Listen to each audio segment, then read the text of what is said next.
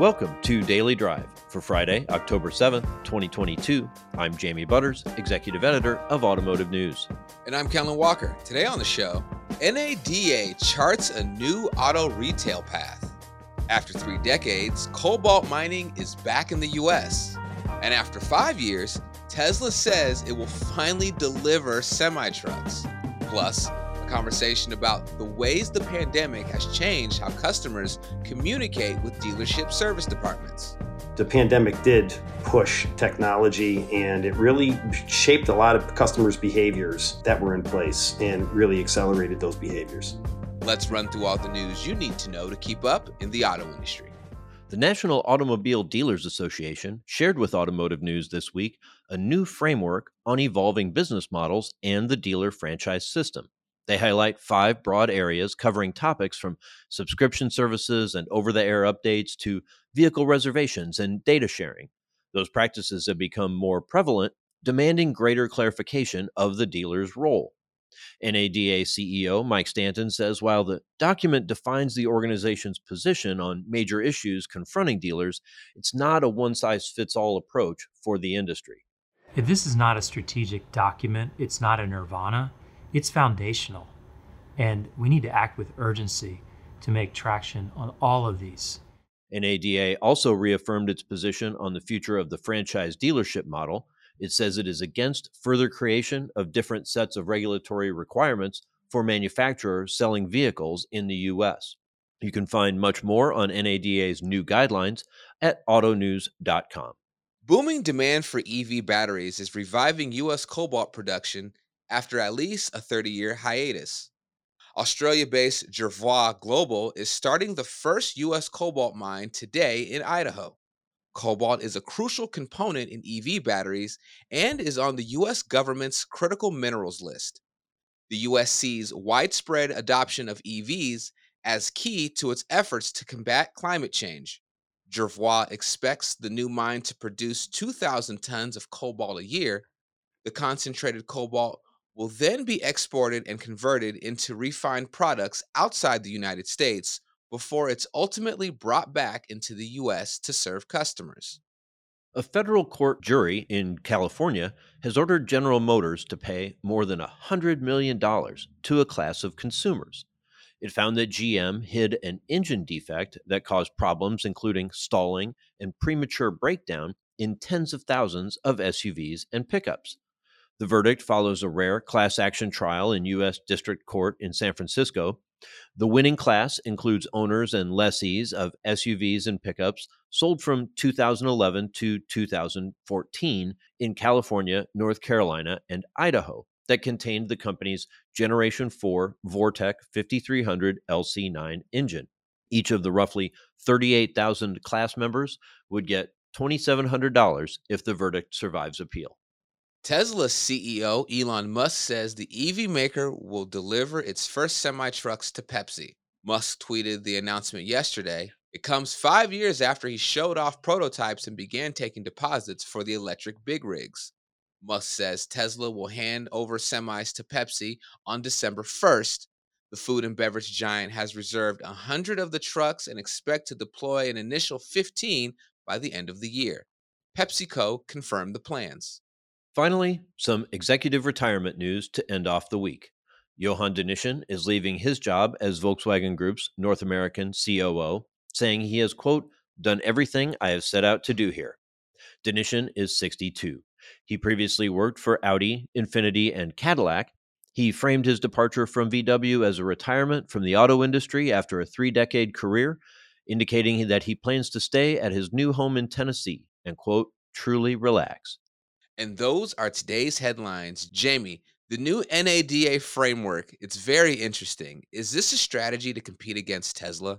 You know, in a lot of ways, it is. Tesla has brought so much innovation and change to the retail market, much like they did the change to the powertrain. Uh, the direct sales model has is very appealing to a lot of consumers, and dealers don't want to get left out. The traditional brands don't want to be eclipsed by shoppers preferring to go online. So they really need to work together because the the, the dealers don't want to get cut out. They want to be able to help, but they're they've all got to make changes to compete with Tesla. There's a tough competition. Well, Jamie, as you said, Tesla's changed the game, but also the pandemic definitely changed the game for dealers. Coming up, a look at how the pandemic has shaped interactions between service departments and their customers. We'll hear from Shaker Auto Group's owner, Joe Shaker, next on Daily Drive. Hi, I'm Pete Bigelow, host of Shift a podcast about mobility from Automotive News. Each week, I bring you a conversation with leaders who are on the cutting edge of transportation, like this one with consultant and strategist Selika Josiah Talbott. The technologists are forcing themselves in a space that they shouldn't be.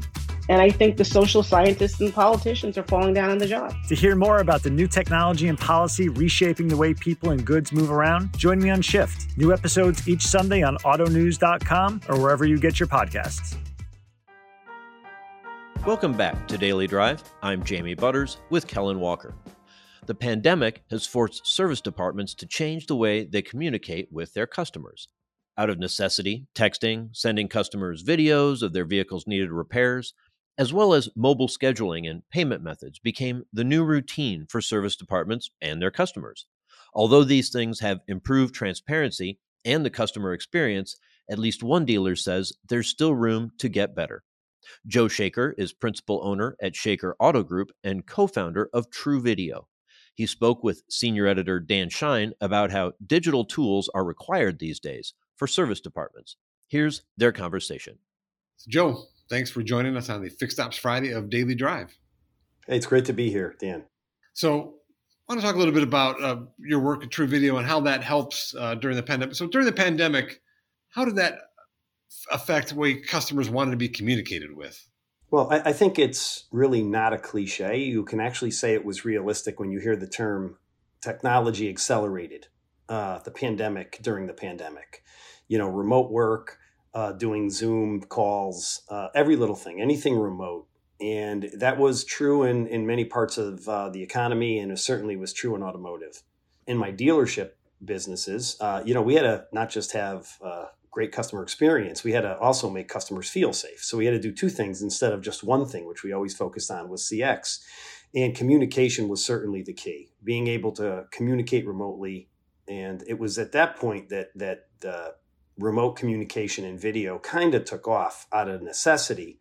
Although everybody realized it was something that needed to be done in communication, um, it really, really took off because no one wanted to be next to anybody during that period of time. So really the pandemic did push technology and it really shaped a lot of customers' behaviors that were in place and really accelerated those behaviors. So, how has this kind of during now that we're back to a more you know normal type of situation, people are visiting service dealerships again, service departments. How has that the pandemic and that kind of digital revolution, I guess you maybe would say, has changed the service you know, experience in, in at a dealership? Well, you know what happened really with look, I started the video business because I don't want to be disrupted. I believe in the dealership franchise model. I believe that, you know, dealers and OEMs are going to become very integrated and work closer than they ever have because we have this existential threat, right? Of these companies that are going direct or and they've had some wind in their sails, Tesla obviously being the first. We don't know how the others will end up. Either way, communication and trust was something that I always heard marketing people talk about.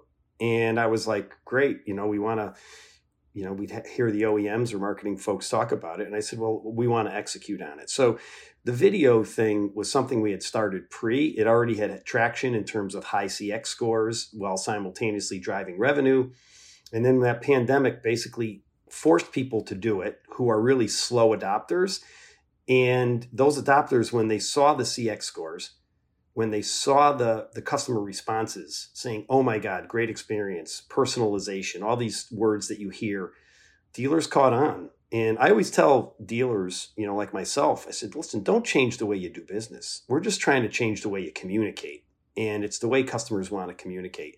The other thing that was really interesting, Dan, was if you just step back, I think we we had some extra wind in our sails. It wasn't just the pandemic, but if you look at like customer behavior, texting is the most used app on the phone, and videos, 10 billion videos are watched every day on Facebook. Right, just on Facebook. Forget about TikTok and everything else; it would blow our minds. So, customer behavior lined up, and then mobile phones took better videos than Hollywood cameras did 10 years ago and uh, Wi-Fi six and five G and streaming, and so the technologies and customer behaviors also lined up. We saw that with streaming on movies and videos and Netflix and all sorts of things, you know, training on Peloton, t- streaming, all these things. So people were used to doing.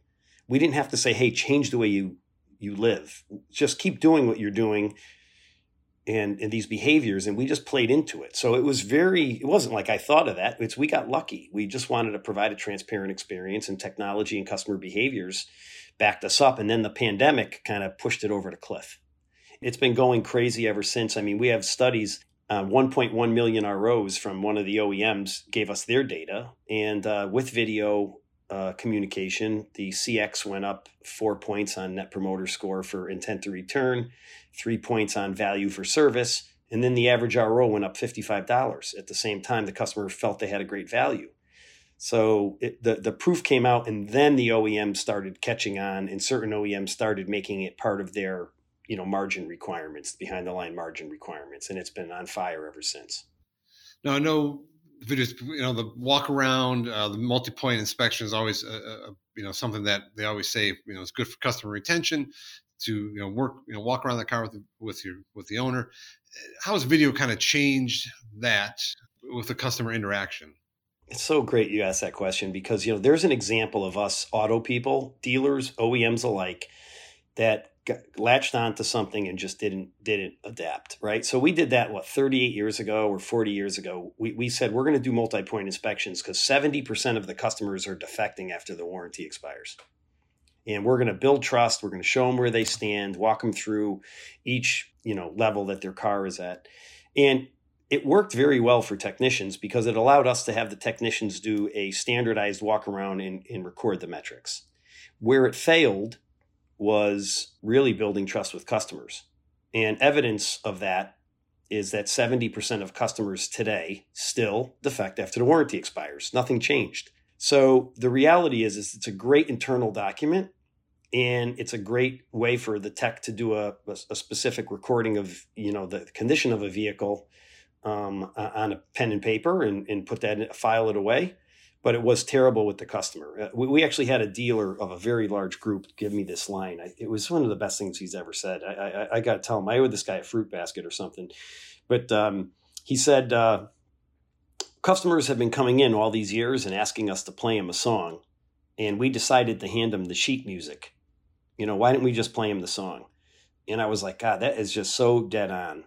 Um, we we weren't handling transparency. We weren't explaining it well, and it, it was it was just it, was just amazing. The MPI, thirty eight years we've been doing that, the same thing over and over with the same results. You know, the old definition of insanity. So it, it's still part of the ecosystem, but it's not part of building trust. And even if customers didn't want to hear people's attention spans. If you had a great advisor and they would just do an active delivery and try to go through it with the customer, customers often didn't listen. They were just like, I got to get out of here. I got to pick up my daughter. I got to, you know, go to work or whatever. So it's really interesting. And that's a great example of how we're not adapting and changing fast enough in our industry. So you hear a couple of buzz phrases, conversational commerce, asynchronous uh, communication. Kind of explain a little bit about what those mean in relation to automotive and, and video. All right. Well, you hear asynchronous, right? So that just means I'm going to text you and you're going to respond at your leisure, right? It's not live, it's not real time. And that's really important. And a couple of things that shocked me, and, and I always share things I've learned because, you know, again, I'm a car dealer. You know, at our dealerships, you know, we've been learning as we go, but then I also have this software thing, and now I'm able to add two and two together in many cases. So, one of the things that I'll give you a good example of a great customer experience. If I have you on hold for one minute and 30 seconds or I'm talking to you on the phone or whatever, you feel in lockdown. No one can talk to you. You can't do anything. People try to talk to you or do something. You know, I'm on the phone. You feel like you're trapped. But if I respond to you four minutes and 30 seconds later, 300% longer, it's actually a better experience because you text me, you put down the phone, you do your thing, I respond, you pick up your phone. So that asynchronous at your leisure sort of communication you can respond longer and have the customer more satisfied. It's like an oxymoron. So there's it's a great example of of how messaging overall is working. Uh, conversational commerce is a really deeper deeper thought. So conversational commerce, when you hear it, you know, I think there's a, I realized we were involved in conversation and commerce when uh, I started looking into it. But the definition is it, it represents the use of technology by merchants to engage with customers in real time. You see the words I'm stressing? So, Uh, the use of technology by merchants to engage with customers in real time, assisting in the purchasing process through messaging apps and automated tools. And it helps balance personalization and efficiency. And those are the things that customers are looking for. And, you know, we talk about all these things in communication and how other companies do it. And we always talk about Amazon and we always talk about all these different, you know, businesses. And it's how we're going to be able to understand our customers. A great example is we use uh, sentiment analysis, right? So the minute you text, I was very disappointed with a phrase, we can detect that that's a negative sentiment, and we we serve that phrase up in red right on the dashboard, so someone could see it. Not four days later on an OEM survey. That's too late in real time. So there's an example of how we're sending a video. We're we're providing personalization, seeing how the customer feels. Uh, is providing not just the ability for better experience, but efficiency. I figured it out right now. I, I want to find out you're unhappy this minute and then I want to address it. If you were in the dealership, I would hear your tone of voice is loud, a little louder. I would see your body language is a little more animated, and I'd be able to walk right up to you and say, "Hey Dan, hey, what's up? Let me see if we can take care of that for you."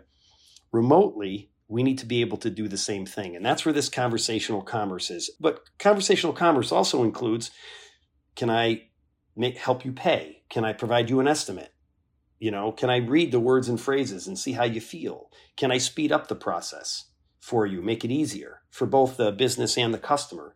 And that that full ecosystem there of the communication and what can be done within it in messaging is how I really describe conversational commerce.